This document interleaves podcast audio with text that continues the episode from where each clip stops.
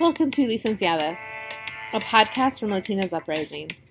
I'm your host, Nubia Willman, and today's guest is Jackie Mejia, a policy leader and advocate working in Los Angeles. Jackie talks to us about her policy work, first gen struggles, and why she opted to not pursue a law degree. That's awesome. That's super cool. Yeah. I have to announce that there might be a meowing in the background, and that's my cat. Shavana. Oh, it's okay. You might hear my dogs too. So I, I put them outside, so you hopefully you won't be able to hear them. But you same same. Yeah, right. It's like, like a little can't. here and there. That's good to know. No, um, I want to welcome everyone to our first podcast of Licenciadas, and I have our first guest, which is Jackie, who will be talking to us about all things policy. So I'm really excited. Jackie, do you want to just give yourself uh, give a little introduction of yourself? Sure. So my name is Jacqueline Mejia. I am from Los Angeles, born and raised. Um, I'm the first Latina in my family to go to college. Um, I got my bachelor's degree from Cal State Liquors and Political Science, my master's degree in Public Policy and Administration from Cal State Long Beach, and um, currently I'm working at City Year Los Angeles as the External Affairs Director. It's very exciting. So I met Jackie, we were like Instagram friends. We've met now in person once and hoping eventually she'll relocate here to Chicago.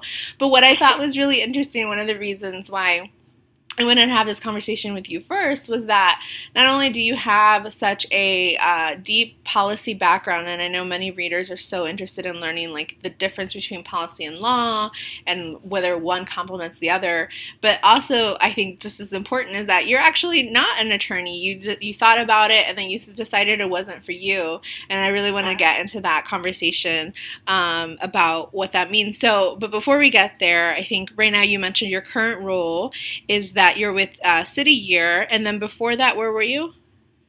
So before that, I was with LA Care, which is basically LA County's health plan, um, and most of the work that I did was um, project and program management. And then previous to that, I was doing uh, policy and advocacy work for CHIRLA, which is the Coalition for Humane Immigrant Rights, mm-hmm. um, which is also a national immigrant rights organization.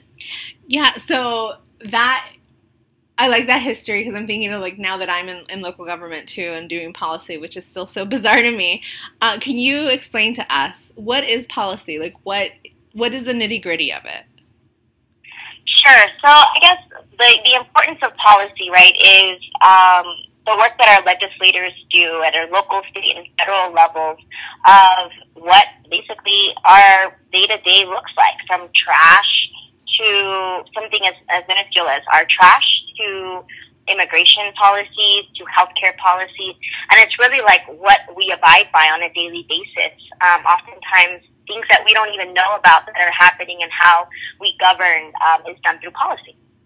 Yes, no, I think that's such an important part because we don't th- it's like it's just we lose the forest for the trees right in our day-to-day life and we don't think about yep. how people picking up our trash is part of the it's a policy decision. And so when we talk about who gets to make these decisions uh, though you were in the immigration sphere but i'm curious when you were in these other like rooms where decisions were being made were there many other latinas?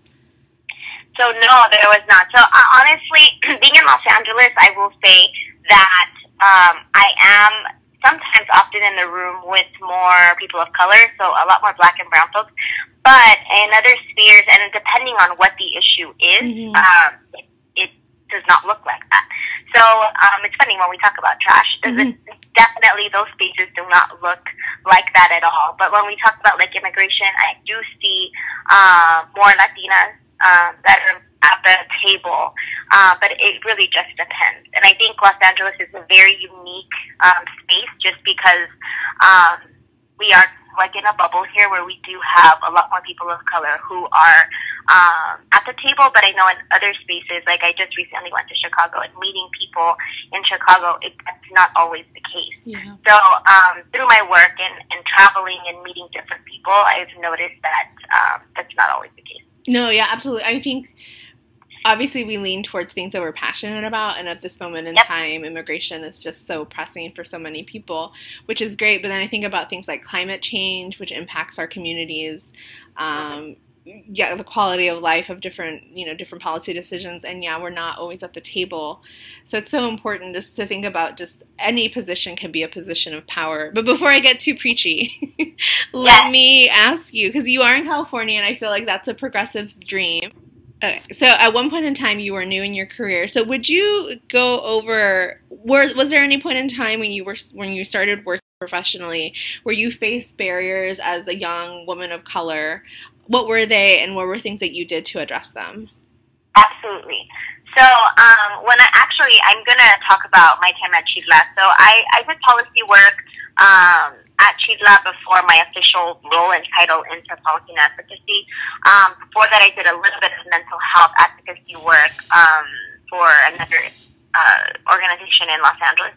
But I feel like deep diving into what is policy and advocacy really happened when I became a policy advocate at CHIRLA. And um, when I first started, I had um, deep rooted connections in the community. I knew a lot of people in power just because of um, networking events and just putting myself out there and getting to know people. However, in the spaces that I was going into, even though it was heavily immigration, immigration touches so many different topics. So we're talking about um, from social justice to economic justice. So we're thinking about like minimum wage, um, healthcare, affordable mm-hmm. housing, mm-hmm. a lot of these different spaces that all touch and intersect immigration. But a lot of people didn't know who I was.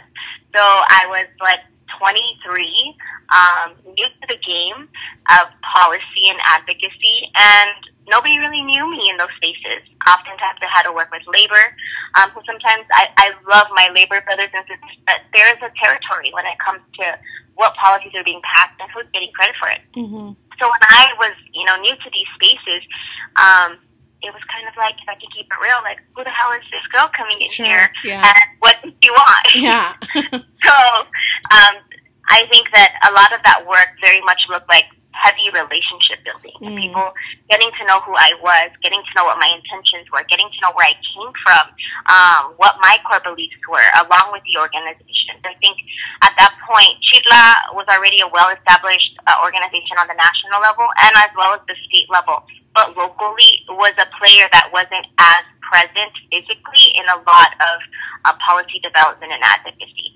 So a lot of that work was me showing up to meetings, um, talking to people, grabbing coffee with them, getting to know them, um, and talking about where I was coming from and the organization and what their priorities were and what we were hoping to gain. And not only that, what I could bring to the table. Mm-hmm. So with a lot of that back work um, that has led to my success in policy and advocacy um, through relationship building.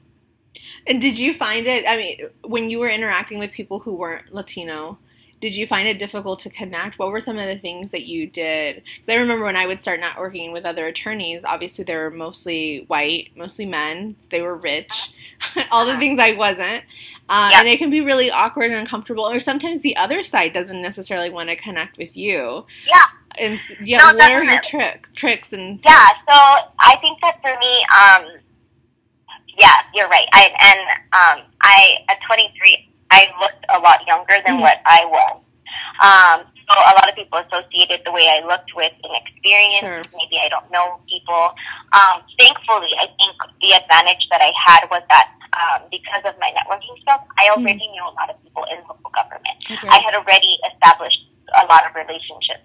So uh, when I would speak, there were people who would just turn a blind eye and, okay, like, what does this young 23 year old know anything about this world of politics and advocacy and policy?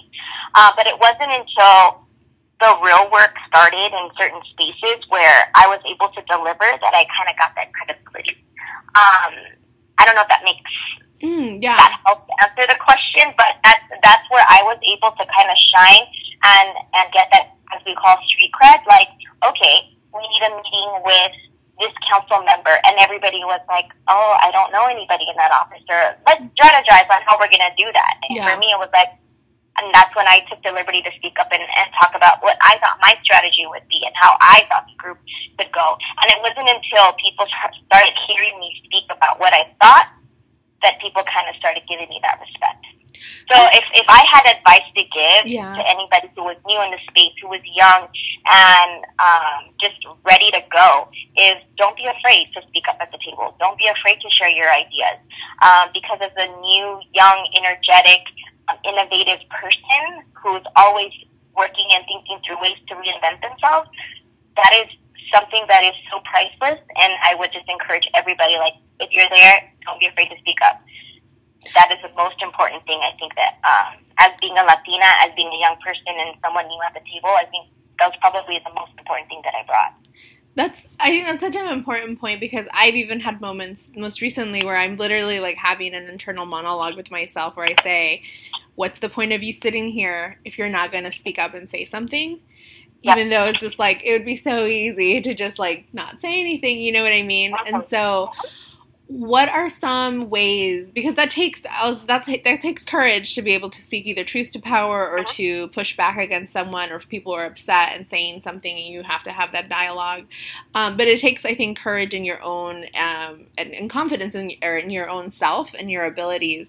And we talk a lot about that imposter syndrome and whether we're capable. And obviously you have such an established career and I think you know we're at a point where we're just we know our weaknesses and we know our strengths um, and that takes time to develop but when you were new what was it that was giving you that courage to speak up and build those relationships I think it was just knowing that I was in tune with what the need was. mm So understanding my community, understanding the day to day lives of and what the struggles were. Mhm. Whether it was for increasing the minimum wage and why I thought that was important.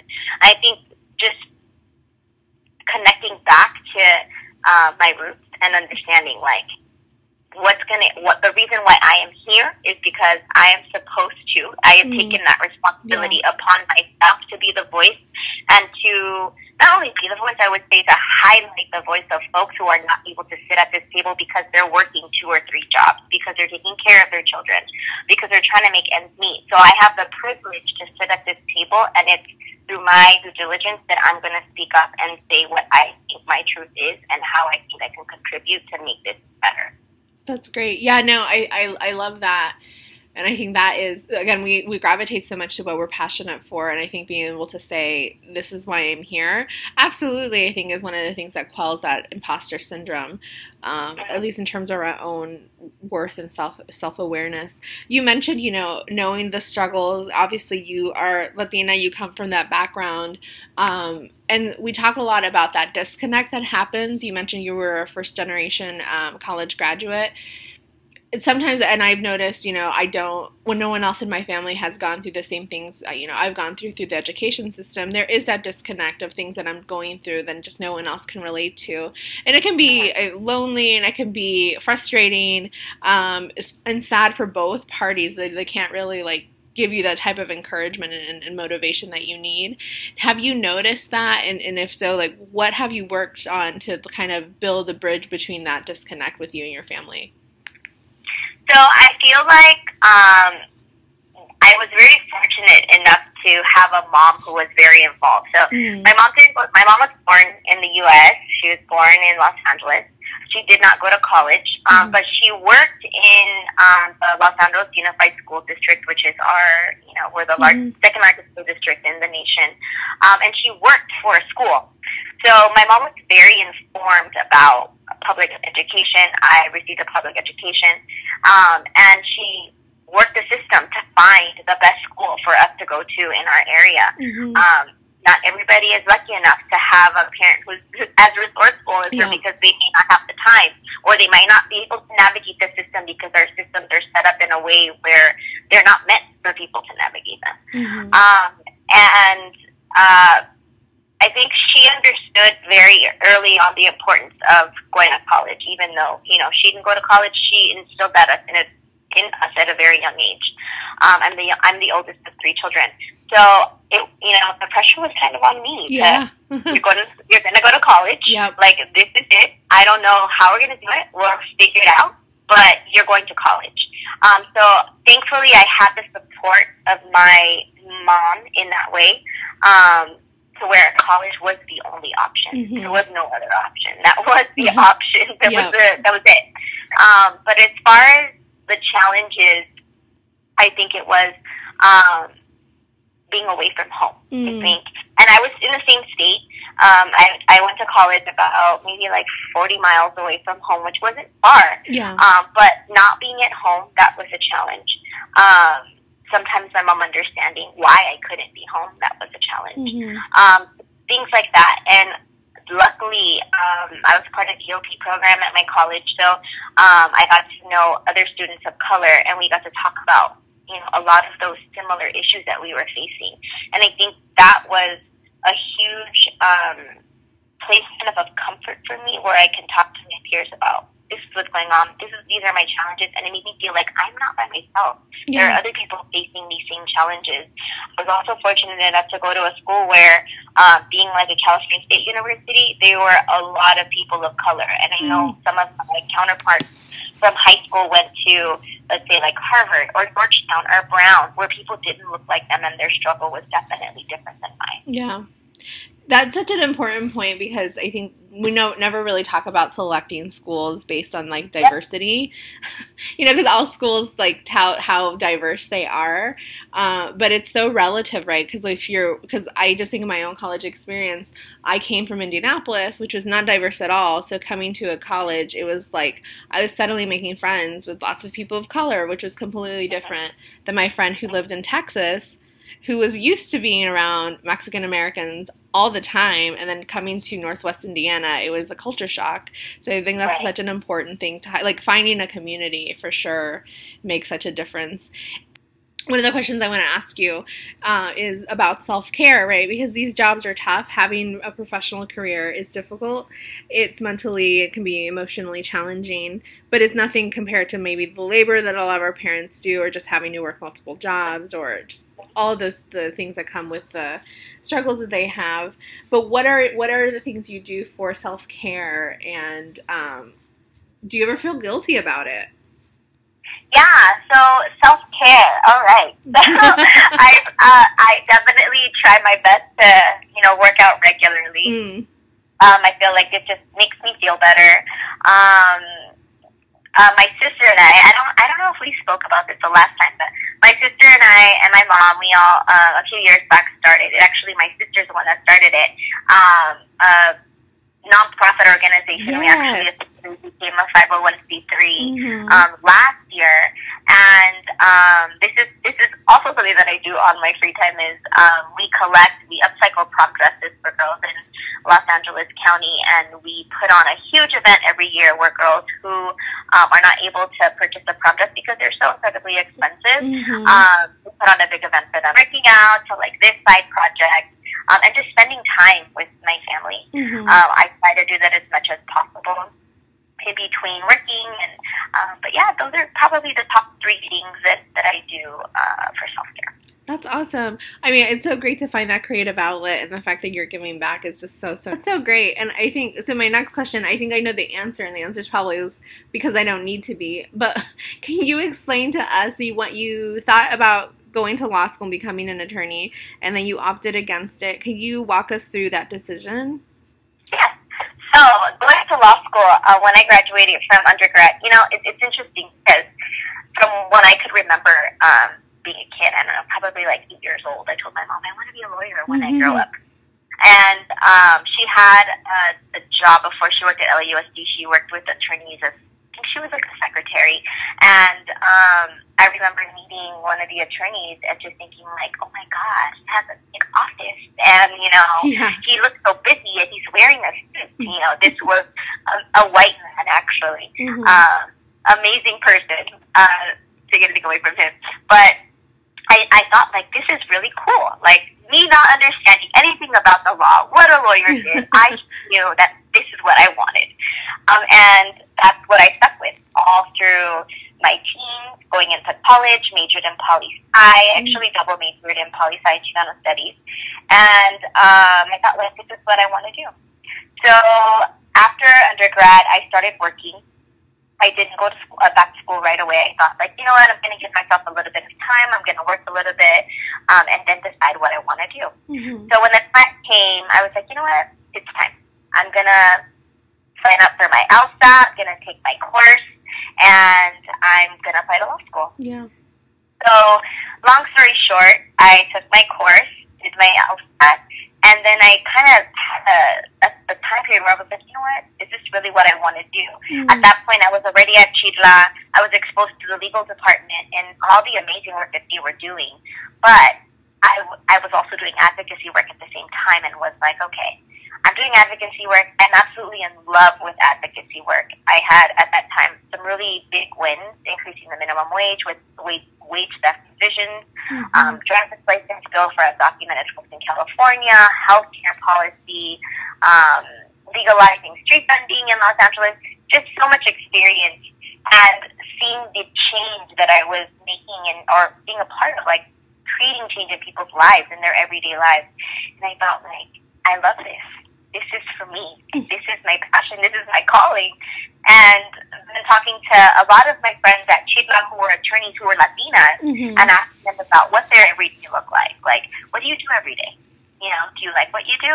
Um, is it meeting with clients? Is it, you know, the contract part? Like, what what is it about your day that excites you? Yeah. And I think because I was able to make those connections and ask those questions, it kind of made it just clear for me that I realized that I was wanting to be an attorney for the wrong reason. Mm. I wanted to be an attorney because I wanted the letter JD behind my name. Mhm. And the reality was was that that's not what excited me. Mhm. Hearing about their day and what they did, totally not discounting anything that they do, but it just didn't fit what excited me. Sure.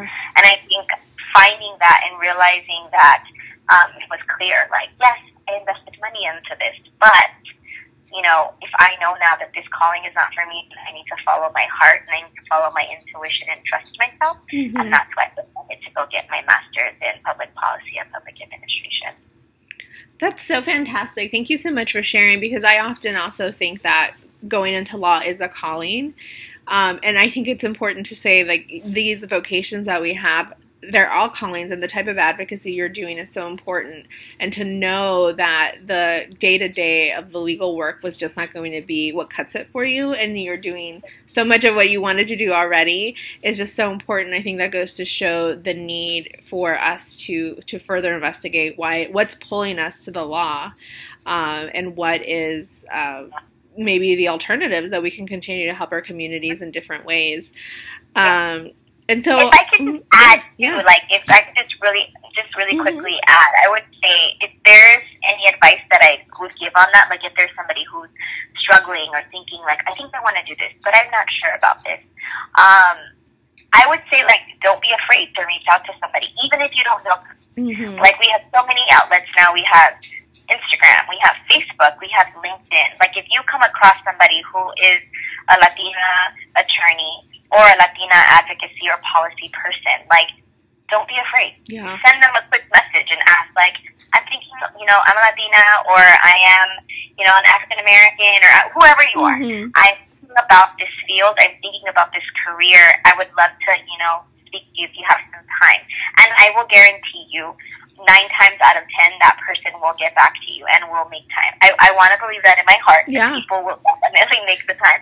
So if you are a young person or you're thinking about changing your career and you really want the real conversations on what that day to day looks like so that you can then decide on if you think this is the right career path for you, do not be afraid to just send that email or that DM um, to that person and, and ask for some time to chat. Yeah. No, that's perfect advice. That was actually going to be my next question was how do you help people decipher what they want to do? But that's really uh, I think a perfect ending.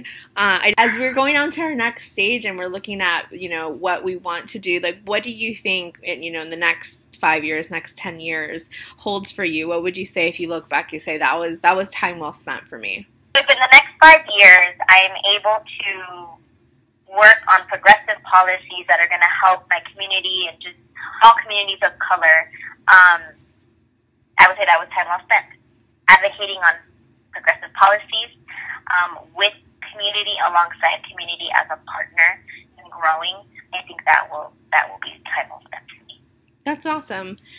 Well, thank you so much. I really appreciate this, and we'll see what how this maiden voyage goes. But I think people will really, I, I hope, uh, be intrigued by this uh, conversation, especially your career.